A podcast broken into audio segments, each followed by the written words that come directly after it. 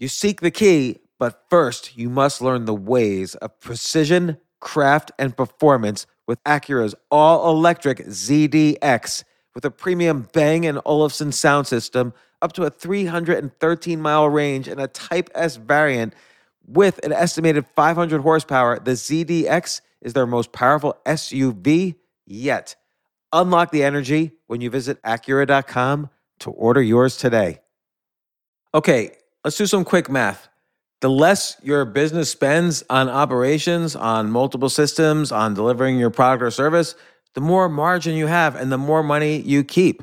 That's obvious. But with higher expenses on materials, employees, distribution, and borrowing, everything costs more. To reduce costs and headaches, smart businesses are graduating to NetSuite by Oracle. Here's the thing information is power, information is money. Literally, the currency of today's world of, of entrepreneurship is information. And if you could bring all of the your the information about your business into one dashboard, this is incredibly valuable. NetSuite is the number one cloud financial system, bringing accounting, financial management, inventory, HR into one platform and one source of the truth about your business. With NetSuite, you reduce IT costs because NetSuite lives in the cloud with no hardware required, access from anywhere. You cut the cost of maintaining multiple systems because you've got one unified business management suite. And you're improving efficiency by bringing all of your major business processes into one platform, slashing manual tasks and errors. This is so valuable. You just hit a button and you can see all the information about your business instead of having to like call five different departments and get all these emails and put it all together and make sense of it. Over 37,000 companies have already made the move. So do the math, see how you'll profit with NetSuite. Backed by popular demand, NetSuite has extended its one of a kind flexible financing program for a few more weeks. Head to netsuite.com slash James. netsuite.com slash James. netsuite.com slash James.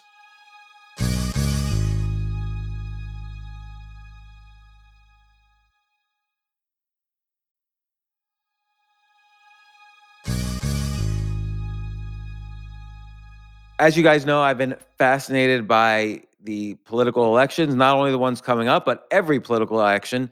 And now I've been able to also, uh, I've been betting on the elections pretty hard, going pretty hard at it because of my inside information guy, Phil Stutts, who's campaign manager for dozens of elections in this upcoming race. And just to kind of place my bets for the final week, I'm up about 30 or 40% since he last came on the podcast. And just to kind of tweak and adjust my bets for the final week, I've asked him on again to give us his guidance on what will happen on election day next week. This isn't your average business podcast, and he's not your average host. This is the James Altucher Show.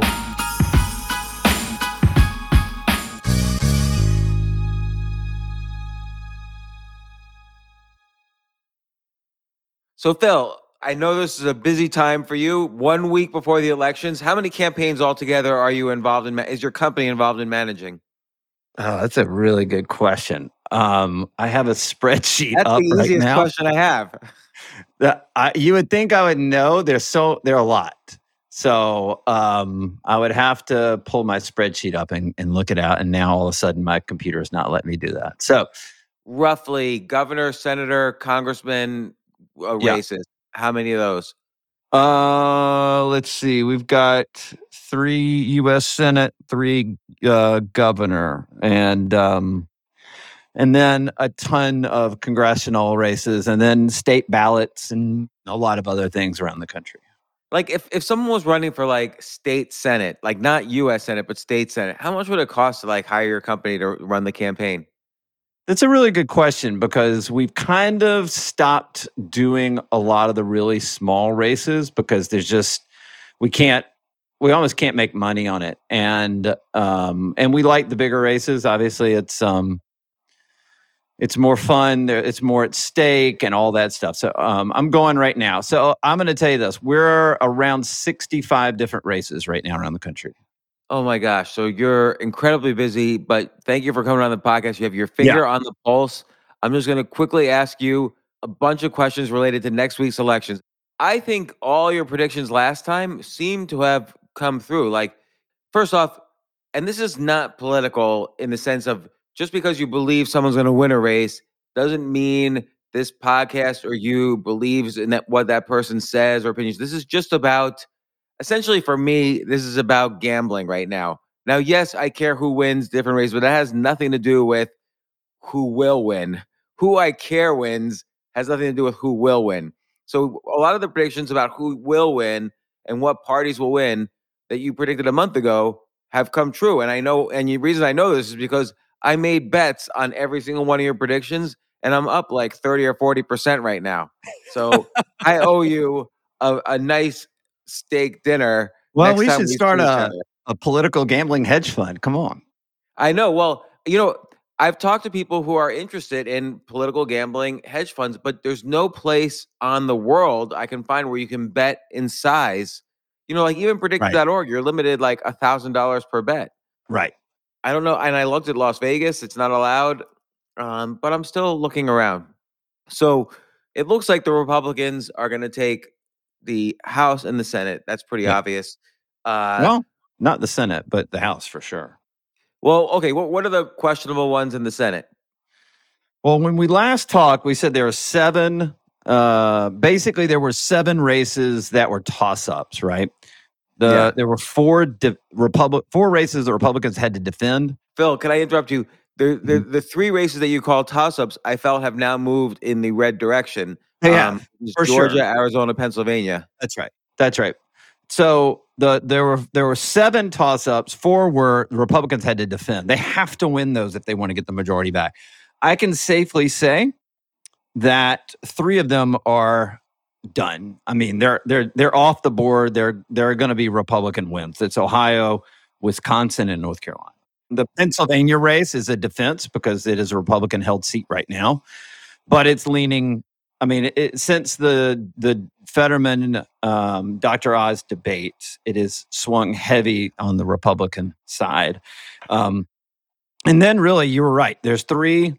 Uh, there's actually three pickup opportunities. This is where the majority comes in state because right now we have a 50 Republican, 48 Democrat, and two independent Senate. The two independent Senate in the Senate are uh, Angus King of Maine, he he caucuses with the Democrats, and Bernie, he caucuses with the Democrats. And then the tiebreaker is Kamala, right? The vice president of the United States. So that's yeah. why they have the majority, even though it's a 50 50 Senate. Yeah. And so these, the Republicans have to defend, and then they've got to pick up a net one to win the majority. And right now, the one defense that's on the on the on the sort of the fence right now is the Pennsylvania race, the Fetterman versus Oz, and that is swinging heavily towards Oz going into this last few days. Georgia, the controversies and scandals around Herschel Walker have actually seen it benefit Herschel Walker. So how, how could that be? Like some of those scandals are pretty horrific. Right. I, I think people are seeing it and saying this is politics. Whether it's true or not, I'm not defending true or not. I don't know. I don't know. Yeah. yeah what I'm saying is, in the voters' minds, it's almost hard in the stance that, that we have to make some kind of change. And so you're seeing that race, um, the momentum is going towards Herschel Walker. In Nevada, Adam Laxalt is a pickup seat that's held, being held by the Democrats right now and he has consistently led in in almost every single poll for the last month. So you would see that as a pickup. And then the real, uh, the two that are to me, the three on the fence right now are Pennsylvania, Georgia, and Arizona. It's going to come down to those three, hands down. Nothing else. Everything else is pretty much locked in. So Arizona, you basically have Blake Masters down nine points, you know, six weeks ago, and he's either down one or two or tied in every poll now. And then you've got Georgia, which we just talked about, and Pennsylvania, we talked about. So that's really what's going to come. What were the first three? Ohio, Wisconsin, and what else? The Republicans have to defend Ohio, Wisconsin, North Carolina, and Pennsylvania. But Ohio, JD Vance is going to win that. Wisconsin, Ron Johnson is going to win that. North Carolina, is going to be a defense for Republicans, and they're they're, they're going to win that one. And I believe Nevada right now is off the board with Adam Laxalt. And so now you've got three that are toss ups, but they're all leaning and have continued momentum wise to go towards the Republican candidate. It's interesting the effect Peter Thiel has quietly on on all of these races. Like Blake Masters obviously was his co-author on Zero to One, and that's the Arizona candidate. And JD Vance, Vance. at Yep. least according to the debates that I watched for the Ohio Ohio debates, Tim Ryan and and JD Vance, uh, Tim Ryan was saying JD Vance got 15 million from Peter Thiel. Yeah, your boy um, Tim Ryan is not going to win. You know, and I feel it's it's first off whether or not I I always agree with Tim Ryan's issues. He's he's he's he's I would say he's I don't say say he's far left, but he's definitely left. And I I admire him for running for Speaker of the House against Nancy Pelosi. Mm-hmm. Yeah, I mean, that's a Uh, hard thing. Like he basically is essentially kicked out of the house after that. Right. For sure. All right. So I think one other thing that I'll bring up is in these elections, okay, these types, uh, uh, you know, every two years, right, whether it's midterms or presidential, you usually see three types of momentum coming in for Mhm. one party or the other. Not every election, I'm talking a momentum election, right? You see, which I would say is about 80% of the time, you see a one to two point bump from what you see in polling on election day. So if Blake Masters is down one right now, uh, and he's continuing his momentum surge, you could see him winning by a point. See what I'm saying? It's like a one or two point swing, right? Right. On PredictIt, the Arizona race is pretty even, 50-50. Like, fi- Actually, it's 54 cents Republican, 50 cents Democrat, which is Yep. weird that it doesn't add up to 100. Then there's about 19% of the time you see some wild swing where it goes not one to two points, but two to five points. All right. That's like 2014 midterms under Obama, 2010 midterms under Obama. Uh, you saw a little bit of this in 2018, but there was also some Republicans actually held and defended a lot more than than than uh, in the Senate and some of these other places. So, and then there's this rare outlier that happens just every once in a while. I call it the one percent chance, but it goes beyond five points on election day. Right? The the momentum is swinging so big that it it is just missed by everybody. Right? And that's a five plus momentum swing from what you th- believe the out uh, the results are going to be. And so the question to me is: Is this a one to two point momentum swing in the last? You know, we, we've seen over the last three to four weeks. Is it a two to five point swing, or is it a five plus? Five plus is very rare. Like I've only seen it once or twice in my life. So you've got to kind of think about that. You you were saying, you know, is maybe the five point swing happened already in the Blake Masters uh, Mark Kelly race, right? It went from nine to even, nine points down to even, right? But if if he wins that that if uh, Blake Masters wins that that's a massive swing and over you know just over six weeks. A, a couple other things I, I took some. Took, I was thinking about this before. The a Wall Street Journal poll came out today. The best party to handle inflation, Republicans are plus twenty one on that. Also, Wow. in that same Wall Street Journal poll came out today. Um, there has a, been a 26 point swing away from Democrats to Republicans since August amongst two sets of voters. I mean, what, you know, combined Latinos and women, suburban white women. That's not typically the Republican swing, right?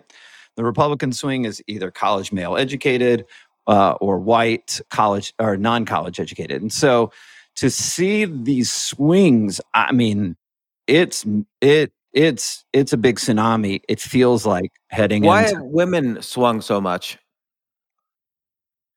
the number one concern among voters right now is crime and safety, inflation, and immigration. And where where does um like you know there's been all sorts of things issues in the past few months that have been very important uh like like pro choice pro life. Yep. It's, it's it is important. It's not the most important. And if they're gonna the voters are going into the polls on election day, they go, yeah, I'm pro choice, but this country's falling apart. And right now, pro choice isn't as important as uh, uh, you know, the safety of my family, uh, taming crime in the streets. Listen, here, here's, an, here's what I mean. Let, let me just give you a, a real example. In the state of Oregon, where a lot of this sort of uh, defund the police, Antifa has been going on since the pandemic inside Portland. They're about to elect their first Republican governor. And oh God, I even think about it. I don't even know how long it's been. But the Republican is about to win the governorship of frickin' Oregon. That's insane to me. Still pretty close on PredictIt, actually. Uh, but you think it's a? Do you think it's a done deal? I think the Republicans going to win the state. She's been leading for a couple weeks now, and that that feels stronger than someone surging at the last minute that may not surge, right? Because a lot of these states, the early voting has already started. I mean, a lot of these people have already banked a third of their votes, and so when I, here's a couple others in Michigan, another lockdown, uh, COVID lockdown state, right? Um, a uh, Insider Advantage poll just came out today. I was just looking at it. It's a likely voter poll um, and it has the race tied between Gretchen Whitmer and Tudor Dixon. You're kidding, because PredictIt has Gretchen Whitmer at like 75 cents. I, I still think the odds are that Whitmer, there's like eight polls out right now, right? There's two that are basically tied and six with Whitmer in the lead. That's why you're seeing that in PredictIt. But are you seeing a one to two shift momentum, two to five point shift? Or is this going to be, you know, some massive avalanche?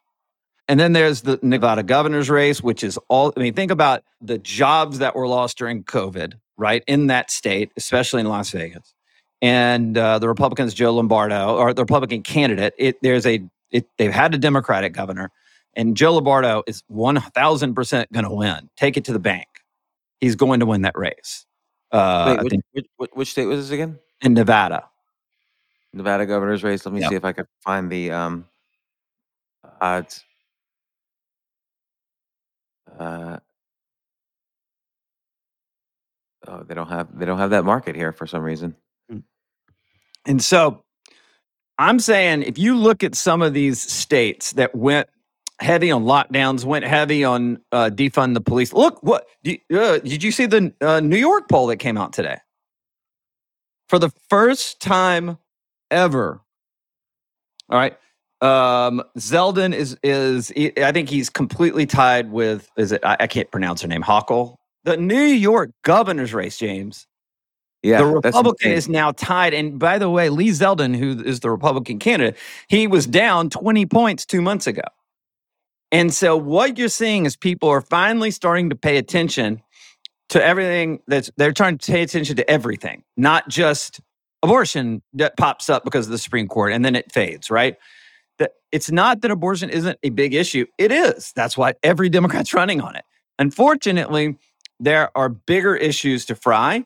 And voters, look, even if Lee Zeldin doesn't win in New York, the fact that in a poll he's tied in the state of New York is total craziness to me. That should never happen in a in a liberal democratic state like that. Well, what happened when George Pataki won for governor of New York? It's not the same. I I listen. Pataki, when was Pataki governor? 1996 to 2004. Yeah, around there. Yeah. And who's been? Has there been a Republican since? No. No, 18 years. And is New York more conservative or more liberal since then? Uh, it's definitely more liberal. Right. And look, even Pataki, he wasn't like a right wing no. conservative. And and before that, it was Nelson Rockefeller was governor of New York, and he was. Oh, and you also had uh, Al D'Amato as the senator uh, from yeah. you know 1980 to whatever 2002 or whatever he was in. So what I'm saying is, it's not the same state. It's more liberal, and that's because. And think about this is even crazier. The P, the exodus out of New York City and the exodus out of the state of New York during COVID to go move somewhere with whatever more ability to have more freedom, right? Have more space, more just to get out. These are voters that typically would probably be willing to vote Republican from time to time. So the people that are left are the ones that said more masks, more mandates, more everything, right? Or maybe not. Maybe they just weren't, they didn't have choices like other people. And now they are about to exercise their choice. And that doesn't mean Zeldin will win. But for him to be this close, it's pretty crazy. Wow. So what's what trend has surprised you the most in the past few weeks? Um, You know, about two weeks ago, they said, you know, there's this big. It was the first time it was like red alert with all the the media. Oh my God, the Republicans are out of this out of a sudden going to, you know, they're they're winning every race, right? Um, and I thought, ooh, that's the kind of story you want told three days before the election, not three weeks, Right. because now you're given the opposition, the Democrats, three weeks to making a, a case that don't do that, right? And they've got time and they're going to have money and they're going to spend it. And you've even said this the last time we talked in September. They they've vastly outspent the Republicans in this election cycle. It's not even close, right? Um, Really, I didn't. I, I didn't know that because you read the stories. Like again, you have JD Vance versus Tim Ryan, and it seems like JD Vance outspent uh, Tim Ryan. Well, yeah, that's that. There are cases, sure, but on the on the on the aggregate or the whole, they've outraised Republicans significantly. Uh, JD, I mean um, Blake Masters, even though he's been funded al- also by Peter Thiel's super PAC, um, but he's been outraised like, I mean, it's something like five or ten to one in his Wow. campaign. And so the fact that these races, even though the Republicans are being outspent, says a lot, right? And so I'm thinking, oh, Democrats got a lot of money. They got three weeks to go. You're going to see this thing tighten. And what we've actually seen is the numbers have even held or even started to move even more towards the Republican candidates around the country. And so it's a fascinating, fascinating moment uh, as we go into to Tuesday. So I know this is a specific question, but how many GOP Senate seats do you think we'll see after these elections? Great question. I'm going to give you a nuanced answer. Mhm. not to avoid the uh, question. I, I mean, No, but I if, mean, you're, if- you're gonna if you're gonna put my a gun to my head, I say 52 or 53 Republican uh, Republicans in the in the U.S. Senate. But there's two factors that I think everybody's got to pay attention to, and I mark this down because if it happens, you hear to you heard it here first. One is that in Georgia, the state you're in, there's a good chance that it that Herschel or Warnock doesn't get to 50%. And if the because there's a third party candidate on the ballot, and if it doesn't get to 50%, we got to go to a runoff. And that's in another month.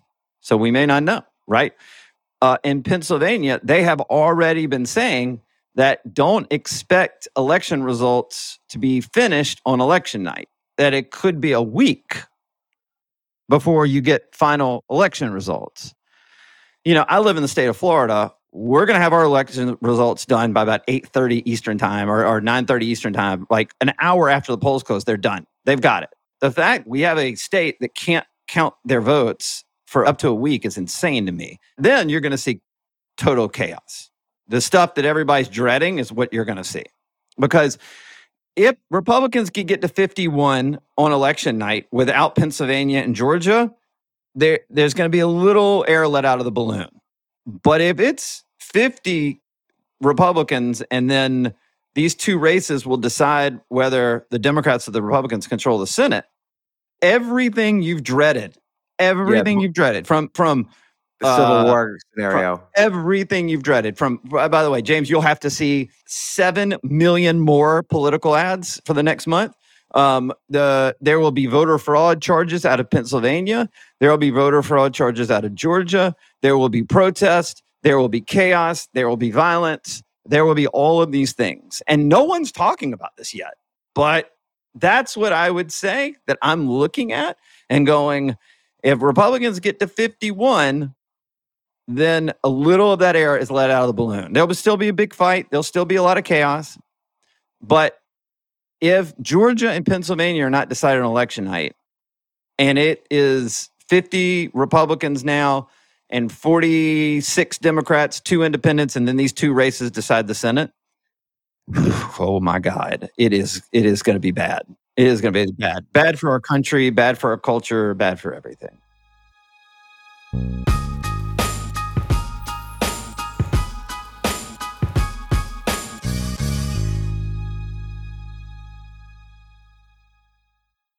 I have to say, Airbnb has changed my life. I just love staying in Airbnbs. Like in about a month, I'm going to Cocoa Beach, which is right next to Cape Canaveral. I'm going to watch some rocket launches. I'm going to, of course, be staying in a very nice Airbnb on the beach. And it's just such a great experience. Like the whole world is available to us now because of Airbnb. But whenever I'm at an Airbnb, I always realize, you know, I the home that I left to come to this Airbnb, I could be making money on that right now by hosting and and being an Airbnb myself. So, and I've known people, I had a friend who basically, you know, made a living from turning his home into an Airbnb. So if you have a home, but you're not always at home, you do have an Airbnb there. And it's an e- it can easily fit into your lifestyle and it's a great way to earn some money. Your home might be worth more than you think. Find out how much at airbnb.com slash host.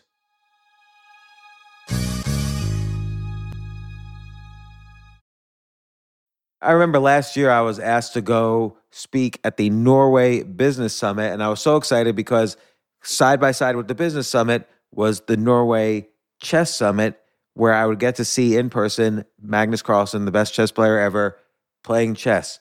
But it was four plane rides, like to get to the city that ultimately I would go to. So I really did not want to fly for 14 hours, and they, they were willing to pay for everything for me. So I, I at first class. So I didn't want to fly for 14 hours and not be first class. So I had to hurry up and get on the phone immediately to get those first class tickets to a chess tournament in Norway. And listen, this is just like when, you know, you have to know when you want the best of anything, you have to act quickly or someone else will get it instead. And I did not want those seats to fill up. So it's like if you're hiring for your business, you want to find the most talented people for your open roles before the competition scoops them up. I just was talking to a friend this morning where he was trying to decide between some programmers and he waited a little too long and both the programmers he was interviewing took other jobs like great jobs. So, you know, what's the best way then to hire the best as quickly as possible? ZipRecruiter. ZipRecruiter finds qualified candidates fast. And right now you can try it for free at ziprecruiter.com slash James. Just try it and see. You'll, you'll find out. So ZipRecruiter's powerful matching technology takes center stage to identify the top talent for your roles. Immediately after you post your job, ZipRecruiter's smart technology starts showing you qualified people for it. And I know this because one time I signed up as an employee, potential employee on ZipRecruiter, and I got nonstop.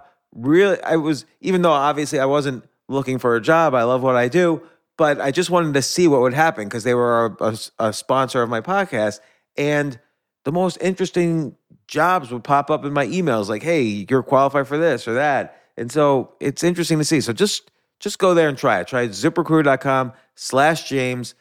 Amp up your hiring performance. Now, this is more for if you're hiring, but amp up your hiring performance with ZipRecruiter and find the best fast.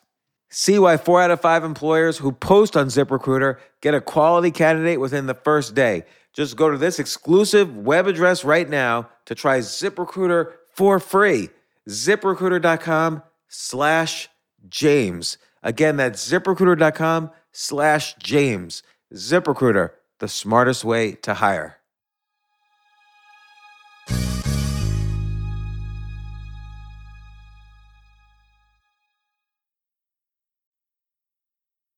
I agree with you. Like nobody needs a, a worse variation of 2000. You know, when it was Al Gore versus W, and all the fighting and and you know bitterness that happened there. This would be ten times worse. And ten times. But you know, I feel Pennsylvania. I don't even think of Dr. Oz as Democrat or Republican. Like he's just Dr. Oz. like he, if you told me he was running as a Democrat, I would be like, okay, that makes sense also. Yeah. Totally. And and Fetterman just doesn't seem qualified at this point. You know, and I'm not and by the way, this is not like an endorsement or anything. Again, uh, like for for you know, for all these races, are these really the two best people in the entire state to be representing that state? Probably the answer is they wouldn't even make the top 1000. but the reality is people know who Dr. Oz is. He's a celebrity. He's kind of been a moderate cele- celebrity. I mean, he's kind of been an in the middle celebrity for middle class America for decades. And Fetterman is sort of like this unknown guy. Like if you were to ask me point blank who would win, I would automatically say Dr. Oz, regardless of party. What's the issue against him? I mean, it's just a it's a very, you know, we don't you know, there are states that we call purple states. There are red and blue combined, right? So they kind of swing both ways. But Pennsylvania has been a pretty good blue state for a long time, even though they have in the state house or the state senate, I think they have a Republican majority. They have this Republican senator Pat Toomey who's retiring, and um, but you know they've had some Republican governors in the past, but it's Trump won it in 16 and came pretty close, you know, um, to winning it in 20. And Dr. Oz is like a New Yorker. Like he's like a liberal. You would Yeah. think someone from New York has more. He's going to attract a more liberal audience, whether he's Yeah. a Republican or not. I don't know. It just this is a very difficult pr- uh, state to predict. And sadly, just- Fetterman had a stroke that was very obvious in the debate. Now, that doesn't disqualify him. You know, I have strong feelings for, for him and his family that I hope he's okay. But I don't think people want to vote for that, for someone who's, you know, not necessarily mentally, we don't know what his mental status is.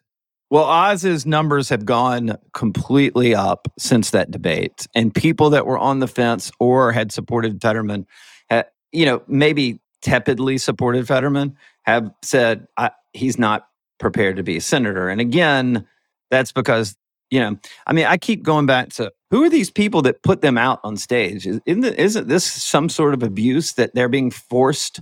And maybe he has the faculties to make his own decisions, but Well, I think Fetterman made the decision that, hey, people will be, you know, I care about my state and people will be sympathetic to my plight and they'll see that, yes, although Right. I say words wrong, I, I, all my decision making faculties are there and, and, and they'll feel sympathetic towards me. Maybe he has a chance to to get off of the ballot in August, you know, and and and have a replacement. And he decided not to do that, and he knew that he couldn't re or you know listen to questions and answer them. He had to read it on a screen. He knew he had the issues. This is, you know, we're talking almost three months before that debate. He, Yeah. you know, he had the stroke before the primary, before the primary, and he didn't say anything. So, I mean, I get what you're saying, but at the same time, like, you know, Democrats, I mean, they they just like Republicans put themselves in, in terrible positions sometimes. Well, this is one of those as well that's not helping the Democrats at all.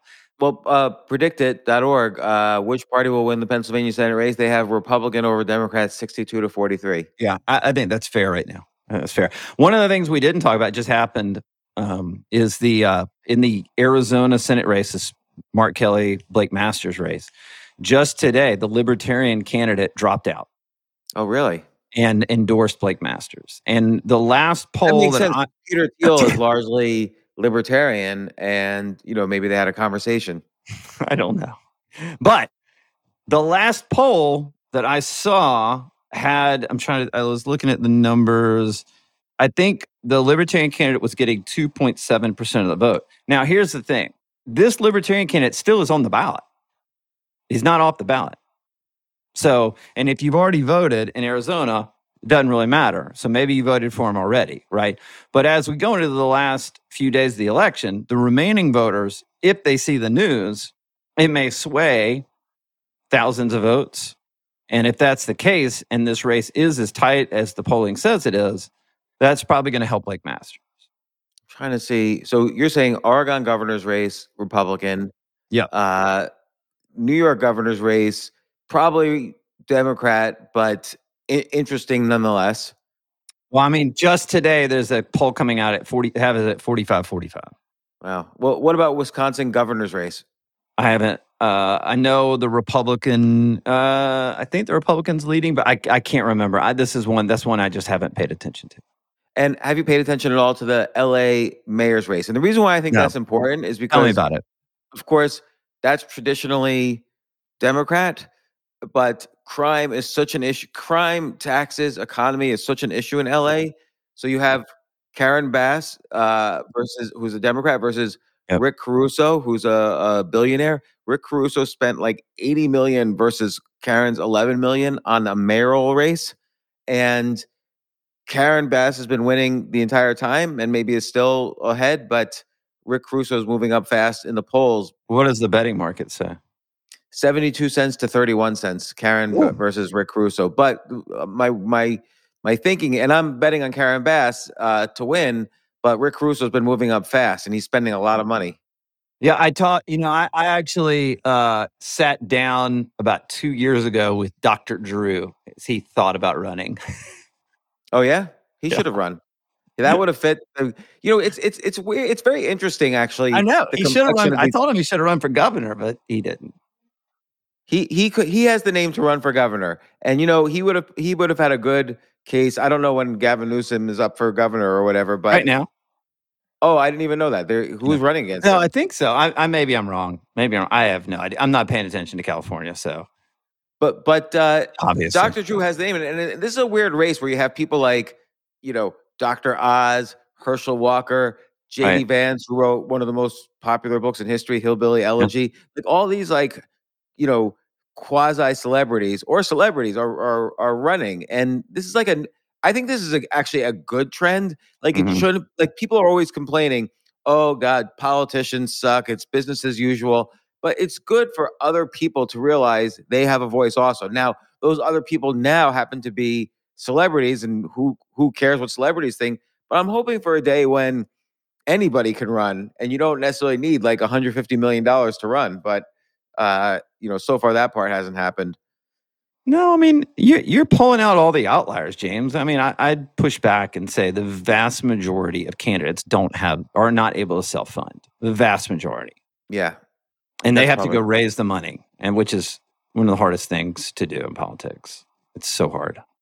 yeah that's the entire job really of being a candidate is raising money That's right. and then because then everything is just nobody people only actually see you on debates and not that i mean as a percentage of voters how many people go to see the candidate how many people see the candidate in person It's a really good question, but it's a very small percent. That's why I always laugh because um, in the 2012 presidential campaign, people are like, Mitt Romney has never gotten crowds like this, or you know, no Republican candidate has ever had crowds like this at a presidential rally. These are the biggest crowds ever. They want to defeat Obama. Don't believe the polls, and then he got blown out, right?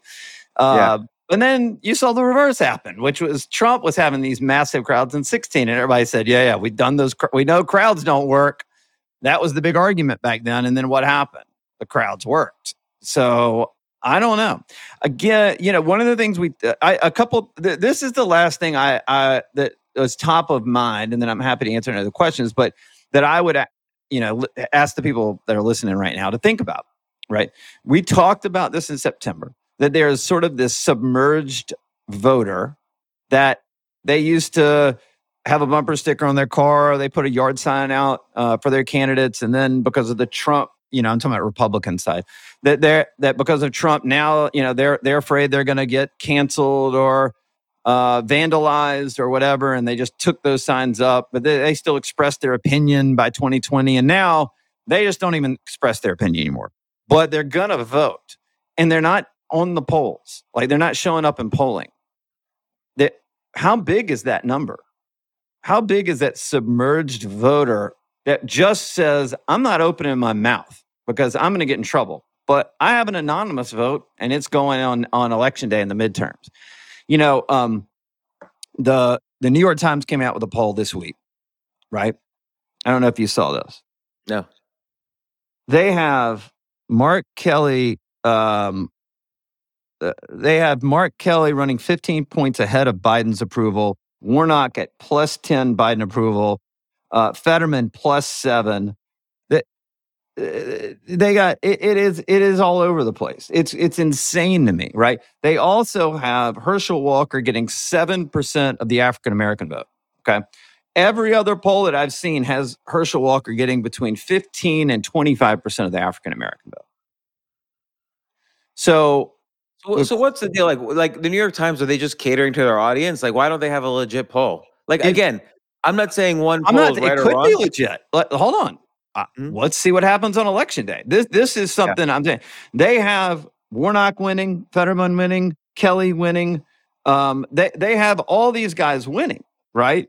Um, I they may even have Tim Ryan winning. I, I can't remember. Uh, I think they had one other one, but I, I just can't remember where it is. So, by the way, I just want to say again, Tim, uh, both Tim Ryan and JD Vance, I really appreciate them both as candidates because JD Vance did write an authentic, good book, Hillbilly Elegy. I highly recommend it. And Tim Ryan, who's been on this podcast twice, is just a really great guy.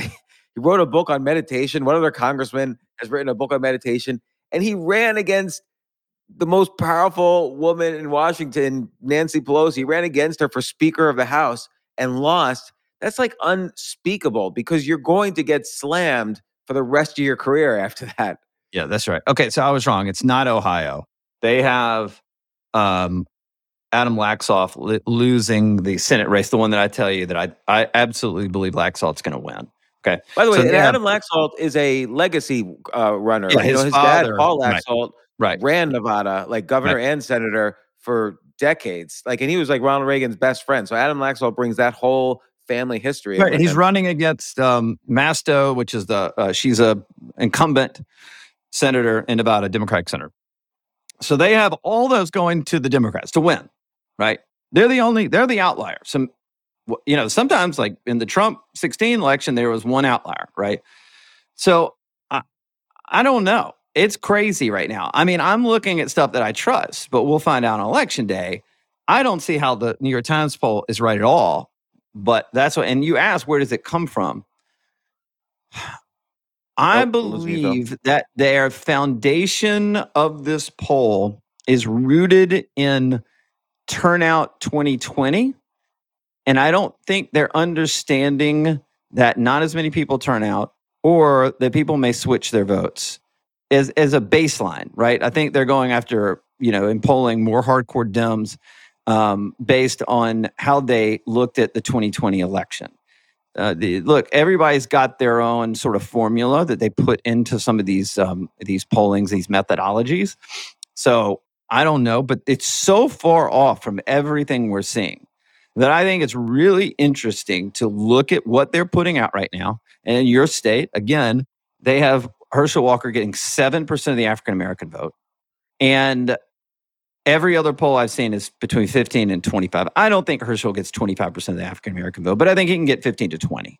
Right. I mean, Warnock's African American and Democrat. And, but you know, he's got his own scandals. They both have scandals.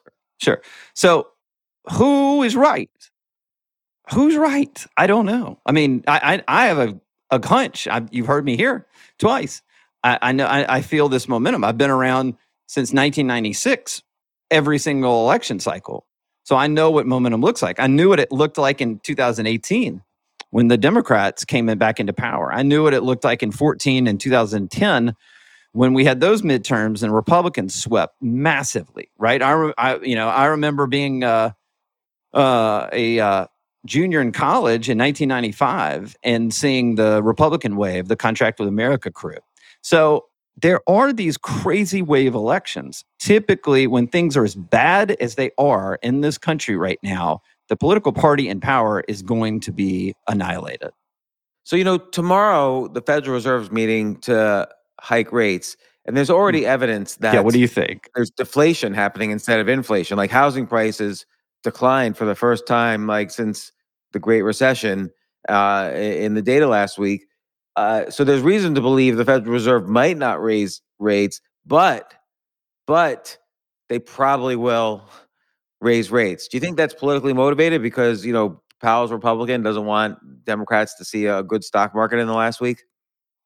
I don't. I tend to think I I, I I'm hopeful that these people don't make life and death financial decisions for people based on election four or five days away.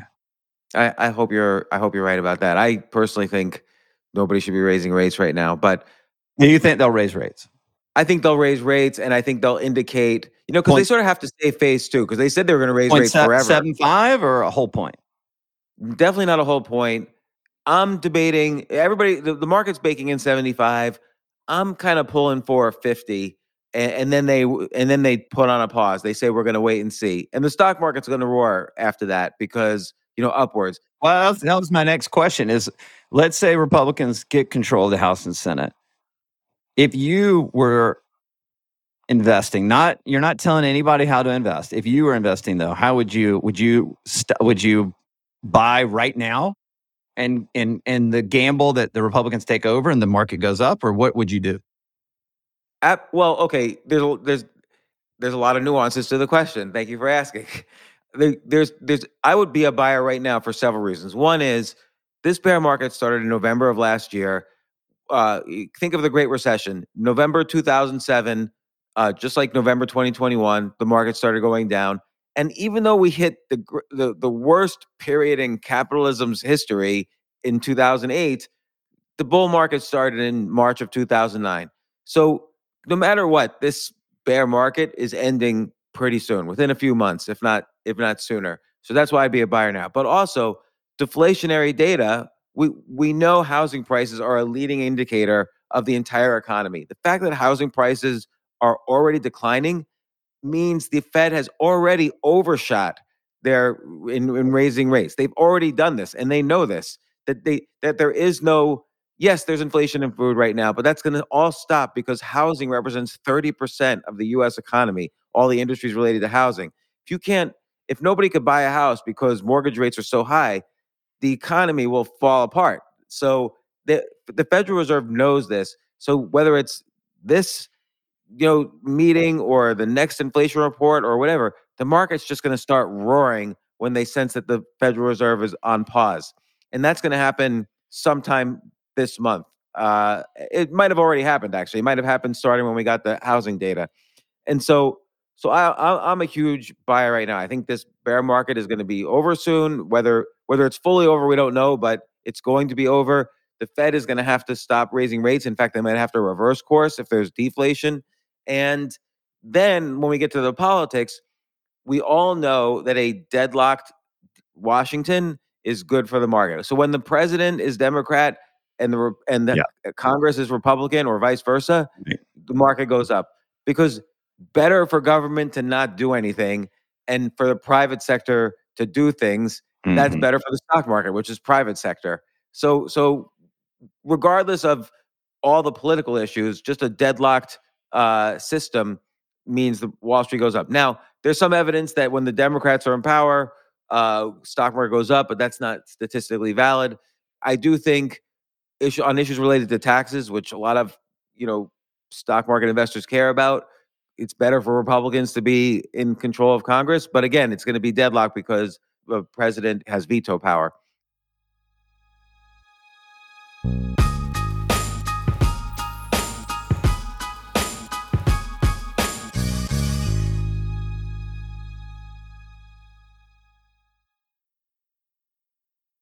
One other thing, as weird as it sounds, I'm I'm really curious on your take. I'm sure your listeners are too. What is the market effect of Elon taking over Twitter for you? Uh, positive, because it shows. First off, you know, I grew up. I was all my life a Democrat, and the fact and Democrats were the party of free speech. Like we would make fun of people burning books. Yeah, you know, we were the party. Like Kurt Vonnegut, you know, when one of his books was being burned by some Republican town or whatever, he wrote a mm-hmm. letter, a, a, passionate letter uh, to that town, and that was like the the standard bearer letter of the Democratic Party for free speech. The fact that the day after Elon took over, people started tweeting.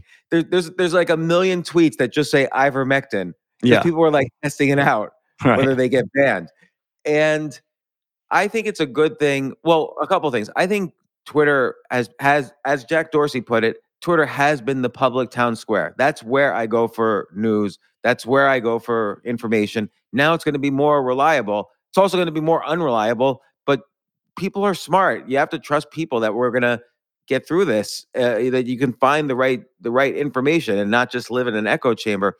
Also, the fact that anybody was censored at all from Twitter ever is crazy to me. When you have the Ayatollah of Iran, and and I might be misspeaking a little bit, but he said something. He tweeted once something to the effect that the only good, good Jew is a dead Jew, or something like that. And he doesn't get censored, but the leader of the United States, who I'm not saying I'm positive or negative about, but the fact that a guy, uh, the Ayatollah of Iran, could tweet anything he wants about Jews, not get censored, and and people get censored saying hydroxychloroquine. It just seems whether I agree with that or not, it just seems insane to me. So this has got to be a good trend. Plus, you know, Twitter is very poorly run. I don't know if they've ever made a dime of money. Oh. And I'd like to see a platform, a social media platform that that really becomes a public town square and not just Yeah. uh, an echo chamber. Like Yeah, I saw the Twitter employees on Joe Rogan explaining their their methodology, and it was just insane. And then and Jack Dorsey was speaking over them because he was kind of embarrassed. And it's- this, at least this ridiculousness will end of, of censorship, and that's a good trend. yeah, I'm actually Whether, excited to whether I see. agree with things that are being censored or not. Like I don't in most cases, but people just when you have like again the Ayatollah of Iran, I'm using him as an extreme case. I, uh, he doesn't get censored, but like some professor from Oregon State University does for saying, "Hey, has anyone checked out ivermectin?" Like that seems insane to me. Yeah, you're talking about Bret Weinstein. Weinstein. No, I'm I, I'm making that one up. Oh, well, I think uh, Bret, that actually happened with Bret. uh, well, I think he was at Portland State or something like that. He was in Oregon, but yeah, I'm with you. Okay.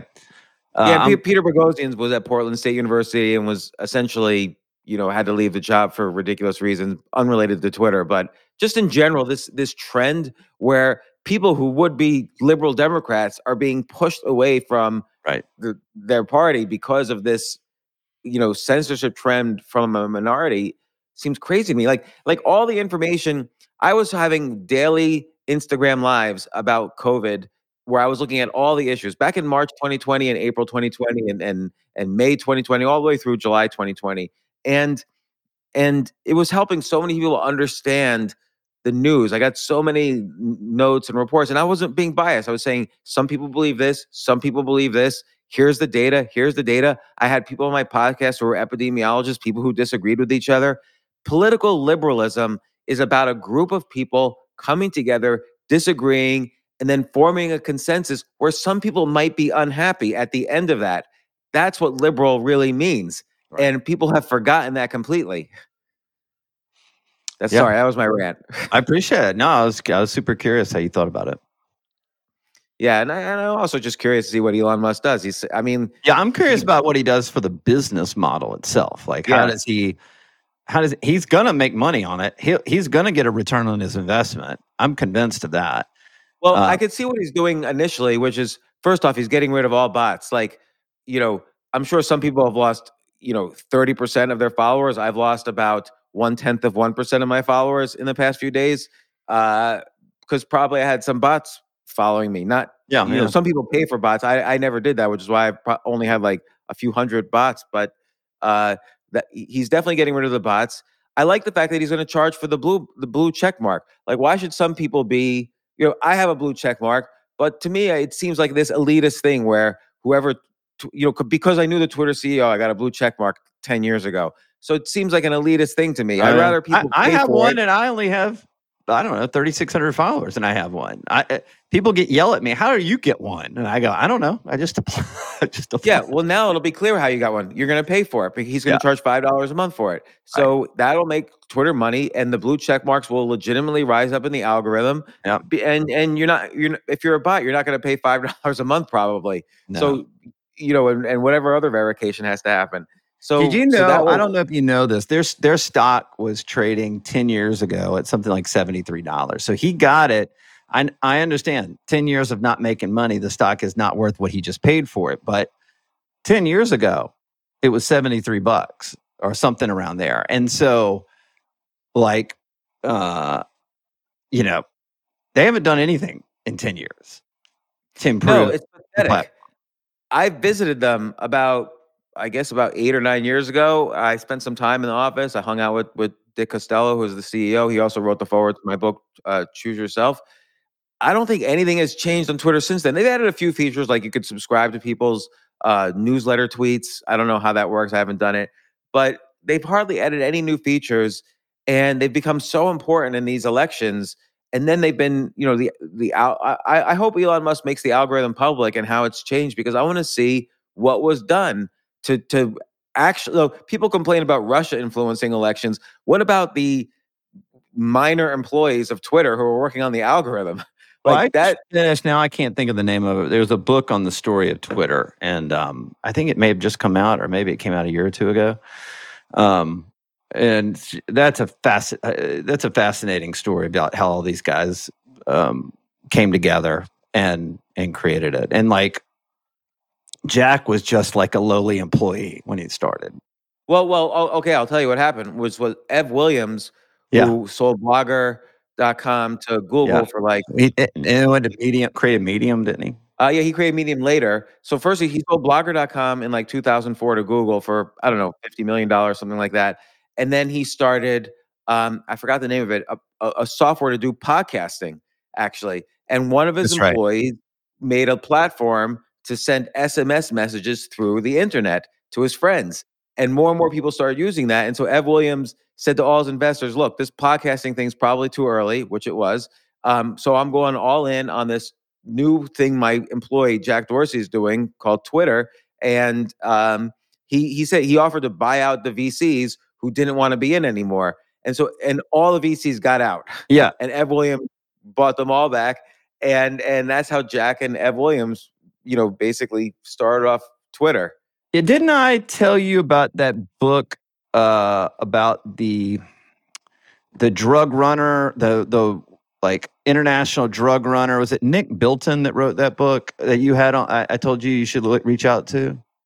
Oh, uh, yeah. Did we reach out to him? I forget. Yeah, well, he wrote the book called Hatching Twitter. That's the one I just read. Oh, yeah. I've read that book. Yeah, right. Uh, Hatching that Twitter. It's uh, a true story of money, power, friendship, and betrayal.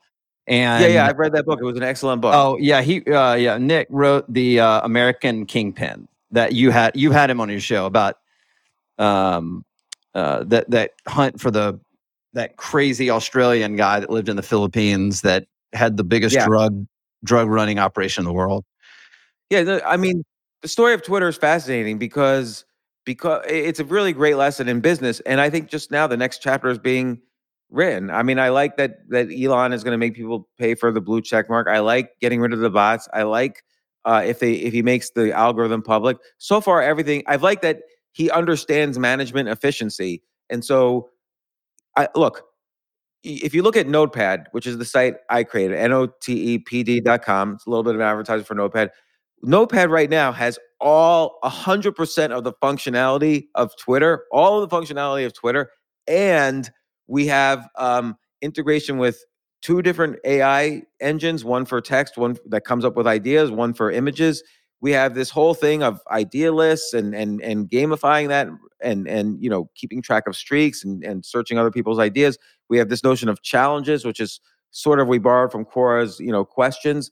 And we we have all of this functionality and we've spent less hardly any money at all.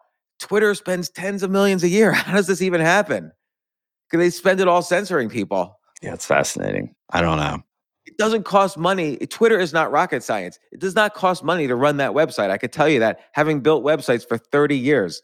So I, yeah i've been building websites since the web since the first web server was made by tim berners-lee. I've been building websites and it does twitter is an old fashioned web it does not cost money to run that thing. So it's insane what's what, what's been happening there. So i hope elon musk who tend, tends to be you know regardless of what i think of him in other ways like he tends to be a straight shooter shooter on business stuff. It's fascinating. so okay one couple quick questions. I'm gonna Yeah. we're gonna do lightning round. Okay, I'm um uh, and if it's okay if you don't know these things i know you're focused on the, the races you're you're running. Kansas governor. No idea. No, I, okay. It seems pretty close in the in the PredictIt. I'll just I'll just run through. So New York governor's race, it's 78 26 I mean, you, if you're looking for a good bet, James, the New York governor's race and the Michigan governor's race, they're probably long shots, but you could make a lot of money if you picked a couple of them and one of them hits. Yeah, I try that. There, there. The odds aren't like Republican is 26 cents. I sort of feel like that's fairly valued because that's high. Like you point out, that that would be very high for New York. Like other states are like 96 cents for the governor. You know, when it's a no-brainer. So it's not a no-brainer. What the what PredictIt is saying is that it's not a no-brainer in New York. So that strikes me as a fairly valued bet. Whereas Arizona, which is 53 cents Republican, 50 cents Democrat, that might be an interesting bet if, if knowing where where the trend is And You mean know, of knowing taking the Democrat or just taking the Republican? I might I might take the Republican there. Yeah, Kari Lake's going to win that race. It's oh, a, oh, or no, Arizona Senate race. oh, oh, the Senate race. I'm sorry. I thought you meant the governor's race. Okay. Yeah, no, um, I don't know what it is. They don't have a market for the uh, Arizona governor's race. Then there's one. You might not know these, but the closest Senate race in 2022, it's a toss up between Georgia and Nevada. I kind of No. think it's going to be Georgia anyway. No, I feel like it'll be between Pennsylvania, Georgia, and Arizona will be the, the top three closest races. So maybe maybe a bet of no on Nevada would be an interesting bet because that's that pays off 22 cents. Okay. Uh, and I'm I'm I'm actually losing on my uh, bet on on Karen uh, Bass in LA. I might just take that bet off and put it on one of these other things. Uh, let's see. GOP governors after midterms. You probably don't have a handle on that. Which party will win the House in 2022? It's 89 cents Republican, 12 cents Democrat, but it's uh, I mean, it's a uh, the Republicans uh, are going to win the House. There's, there's. I mean, James, there's something like I don't know, 38 toss-up races right now in the House, and I think 37 of them favor Republicans right now. well. And so it's an all interesting they have thing to do is, is flip like five seats. And I mean, I'm my prediction on the House is probably between 30 and 40 pickups. Right. So so it's interesting because um, I was able to make an interesting bet, which is that rather than bet on who will be, um, you know, which party will win the House, I bet on who will be Speaker in the next House. And so, Oh, right. so a few weeks ago when we last spoke, we spoke in September. It was seventy nine cents Republicans would win the House, and so I was thinking, okay, I'll bet on that because it seemed pretty clear the Republicans are going to win the House. But then I saw Kevin McCarthy being the next Speaker was only trading at seventy two cents. Really? So it was like a or Yeah. oh my God! I should have bet with you. yeah. So now it's like, now he's at eighty seven cents. It's more kind of make which makes more sense. So it, it used to be there was a seven cent spread. You were basically betting seven cents that Kevin McCarthy would not die before January. Right. And now it's a two cent bet that he would not die Yeah. before January. Or, or So that- be caught with a live boy or a dead girl. yeah, exactly. Um, so so so that was interesting. Um, I'll just tell you what bets I'm in. Uh, actually, I am in the Arizona Senate race, but I'm only up a little on that. Um, uh, the speaker one I'm up. Who will control the Senate after 2022? That one, oddly, was 48 cents when we last spoke, and now it's 71 cents. So people are now. I might actually take that bet off because there is. I think 71 cents is a fair price, and now it's a gamble. I mean, See, a lot of times you bet on these things in advance, not because you're sure the Republicans because are you're going going to see, yeah, the, it move enough to to take it off the board, right? right. Like 48 cents, eh, particularly after our conversation, 48 cents didn't seem the right number to me, but 71 cents might be the right number, and I might not want to risk that. I might want to, I might, might want to bet on the House at 89 cents w- becoming Republican because that's completely ridiculous. Uh, and then I bet I actually lost one bet. This this is how I do my long shots. Just for for this is a race that you're not interested in at all. But there was um let me see if I can find it because it's already paid off. Uh, it all paid off against me. I bet on Xi not being reelected as chairman of the Chinese Communist Party. And so I bet on on that. You know, it was almost a shoe in that he would be reelected. But I bet like uh, seven cents on that. I lost, so it's not a big uh, it's not a big thing. And there was rumors that he was being under house arrest. So, Right. And I have another long shot. which is- Instead, he, he put his uh, former leader, or his former the former you know uh, head of the Chinese party. That you remember, did you see that where you like removed the guy? Oh my god, that is scary. Like basically, one the second most important guy in China in the meeting of the Chinese Communist Party, he's suddenly picked up by security, like literally p- ha- manhandled and escorted out, and is never seen from again. Yep. Um, and then the other only other long shot I have, which I'm going to lose, is Putin president through 2022.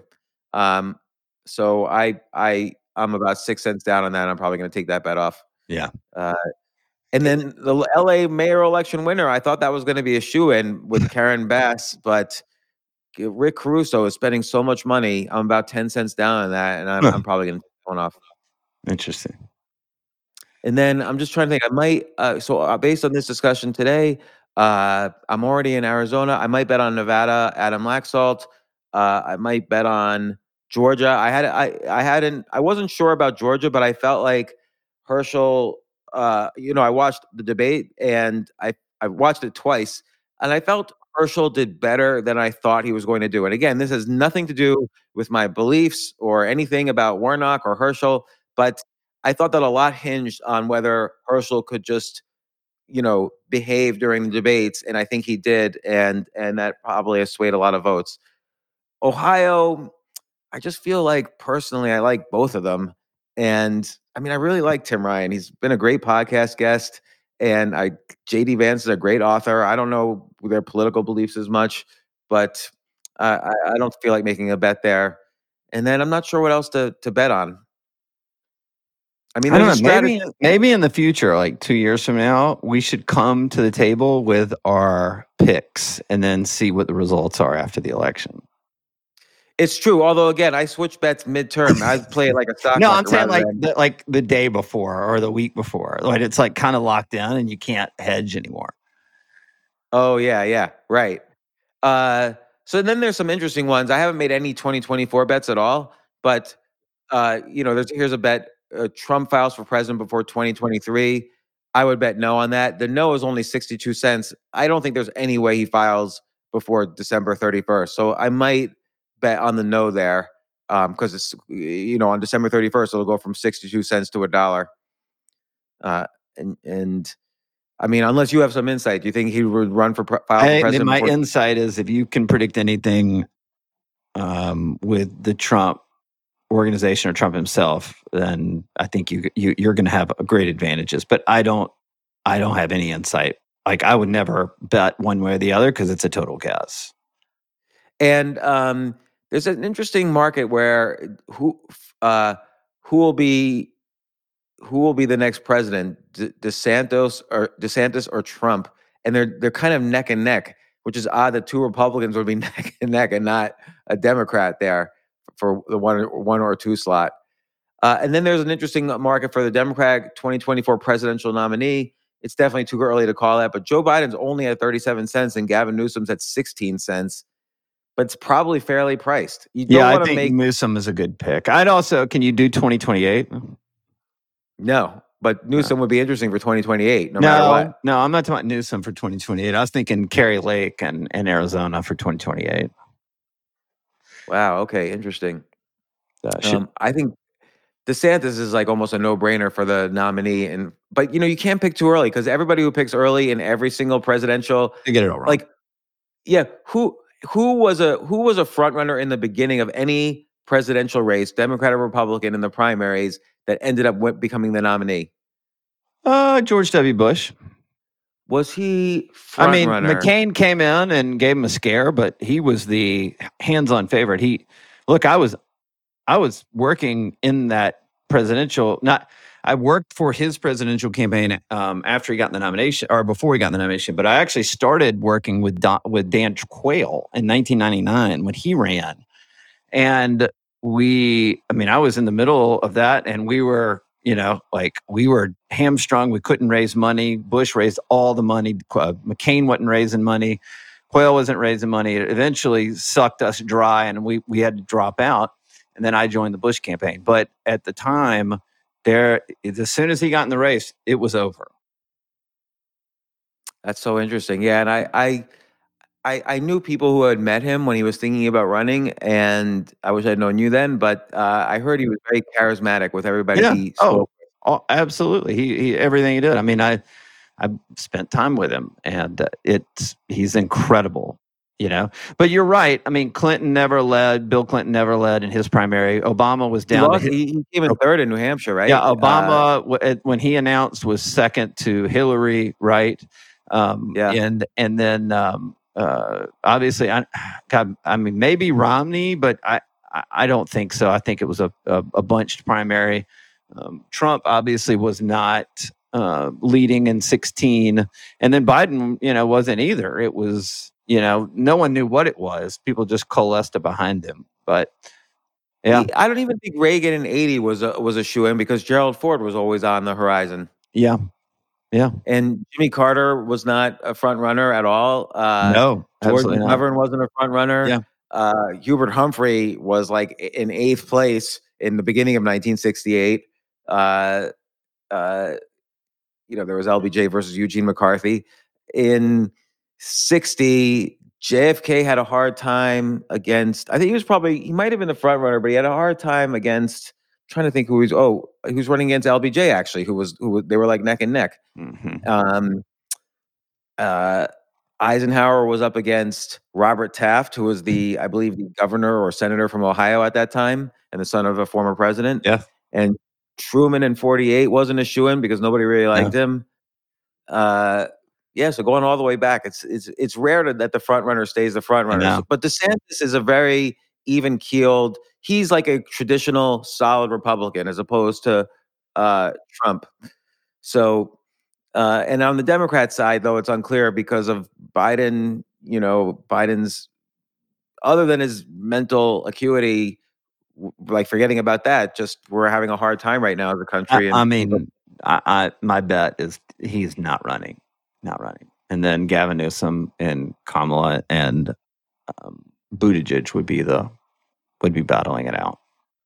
Wow, you think Buttigieg? Buttigieg uh, what what about AOC? She's she's probably going to run. I don't know. I just, I mean, I, I don't know on that side as much as I am aware of my side, but um, yeah, I don't know. I mean, look, uh, in in 2005, uh, a guy that I went to, ch- this old dude I went to church with in Washington D.C. said, "Hey, I want to take you to lunch," and there's this guy just moved to Washington D.C. He wants to break into politics. He works on the Democratic side. Uh, would you would you have lunch with him and give him advice? I said, sure. We went to the Palm in Washington D.C. and it was Pete Buttigieg. Wow, and and okay, so so that but that's interesting. That was 2005. It was 17 years ago. Yep. All he's done since then is be mayor. Yeah. Well, now he's Secretary of Transportation. I know because he did he did a good job running for president. I think he ran a Mhm. well balanced campaign, and of course, the day of this, the day before the South Carolina primary, he drops out, endorses Biden, which essentially crushes Bernie Sanders, who was winning the primaries in 2020, and Biden owed Buttigieg. So he, Buttigieg did the right thing for an ambitious person. Now, now he has a real title. He's in, Right. the, in the cabinet as opposed to being mayor. So yeah, he could he could run. Although, but it, it begs the question: in, in his first 15 years after he met with you, all he could do was become mayor. How come he didn't go for more? He ran for mayor and lost. So that was one of the reasons. So he had to stay in South Bend and run again four years later. So he, you know, lost four years. I think, I can't remember, he ran at 07 or 09 um, and lost. And then he, he came in and, and won. You know, Phil, how come you don't get these guys on your podcast? Like get get Dan Quayle on your podcast, get Pete Buttigieg on your podcast. Yeah, we're to reboot my podcast. It's been fun. I mean, I've had you, I've had uh, Peter Diamandis, I've had Dr. Drew on, um, I've had uh, Jay, uh, Jay Abraham, I've had Keith Cunningham. I think Keith Cunningham is the greatest guest, other than you, James. Uh, I've had, I've had our uh, our mutual friend. Uh, oh, damn it, the the writer for Vanity Fair or, or Esquire, um, Cal Cal Fussman. I've had Oh Cal yeah, love Cal. Cal, Gosh, I Cal talked to Cal Fussman on, and he was telling stories all the time. I mean, it's uh, so I've had uh, I've only had my friends on. That's it. Yeah, and, and, and a lot of those people are, including myself, are kind of like traditional podcast guests. Yeah. But like Dan Quayle's never been on a podcast. And where is he now? He's running Cerberus Group, the private equity group. Yeah, He's been he's become a he, he went from being a hundred millionaire to a multi billionaire. it's a, it's it's really a good president. idea. I never thought about that. Uh, yeah, I'm gonna reboot at some point, but really, I've had Tucker, our boy Tucker, on, but Tucker's Uh, a great guest. yeah, Tucker's the best guest. but I'm um. Yeah, I I just wanted to do two years worth of my friends because I've I've got a lot of interesting friends with interesting stories, and I wanted to tell those. So it's the Undefeated Well, I- Marketing Podcast. If anybody listens, Well, Phil, and we've basically did we meet because of this podcast? no, Tucker introduced us. But because of the podcast, he thought I should have you on the Yeah. podcast for your book. Yeah. Yeah, because you wrote a book through Scribe. Well, I am so glad we met. I mean, we've become very good friends. We've we've visited each other and and have had countless discussions outside of this podcast. And you're always such a great guest. I get such incredible insights. And I've loved politics since I was a tiny little kid. Like I visited the White House when I was 12 years old. I went to the Democratic National Convention in 1980. I I've just been a big follower of the game of We've it. never talked about that, but that's a very famous convention because Ted Kennedy tried to like you know overthrow the delegates and win the race at the convention over Carter. Yeah, you know, I could. I, well, we could. Uh, uh, we could talk about that on uh, on either my podcast Yeah. or your podcast. It was a very interesting race because Ted Kennedy was winning in the polls in in the primaries, but then he had a bad interview on I think Well, they asked him, "Why are you running for president?" He couldn't answer it. he didn't have right, an answer. Which you know, okay, he should have been prepared for that now. But the reality is, uh, there's a lot of reasons he's he's running. Obviously, like his his brothers were running. He he he was the leader of the Senate essentially. Um, but he also it was complicated for him because of Chappaquiddick. But by the time of the convention, he had no chance, even if he was trying to overthrow. I had these um STOP buttons, stop Teddy on presidency. Did you? Um, yeah. Oh, that's awesome.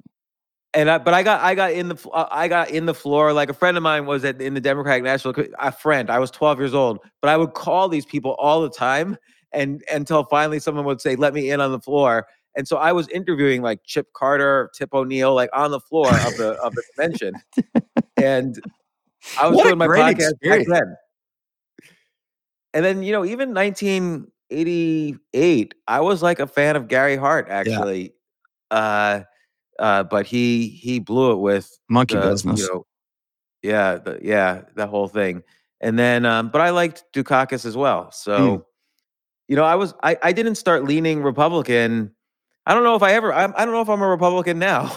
I'm I'm really nothing. no, I mean, you're my, my- independent. we we've had long talks. You you're commonsensical, and that could be on either side depending on on where that politician lands. out, out of all the political guests I've had on, I do think the most even keeled actually was Spike Cohen, who was the vice presidential candidate for the Libertarian Party in 2020. And he was just really just a smart guy. Yeah. Uh, and I loved having Tim Ryan on, but I've had plenty of Republicans on too. I've had Ron Paul, I've had on Jane Swift, who was the governor of Massachusetts. Uh, Oh I've, had, I've had a bunch of Republicans and Democrats on. Uh, but Well, anyway, it's Phil, uh, it's shaping up to be interesting on election day. I'm super, uh, you know, if, you know where I feel, so we'll see what happens.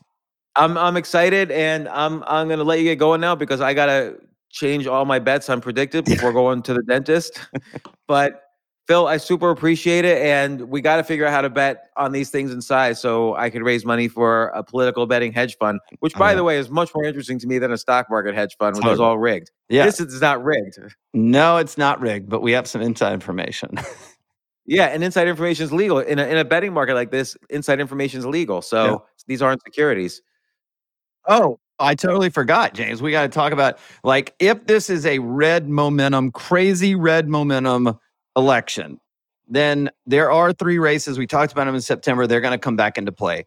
They are the Senate race in Washington state that just had a poll that basically had the race tied. This is an incumbent Democratic Pat- Patty Murray who has been there forever against uh, Tiffany And Smiley. PredictIt has her overwhelmingly at 86 cents. Right. So you're But saying something has happened in the last week in that race. And I'm not saying she's going to win, Tiffany Smiley. I'm saying something's happened where the momentum has swung drastically.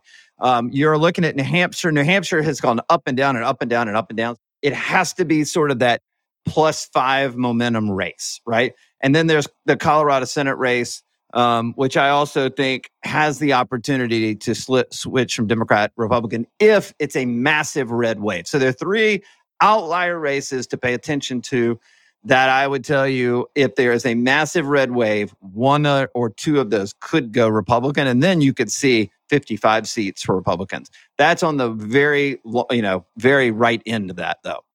wow. All right. Well, Phil, thanks so much. And I really appreciate it once again. Good seeing you guys.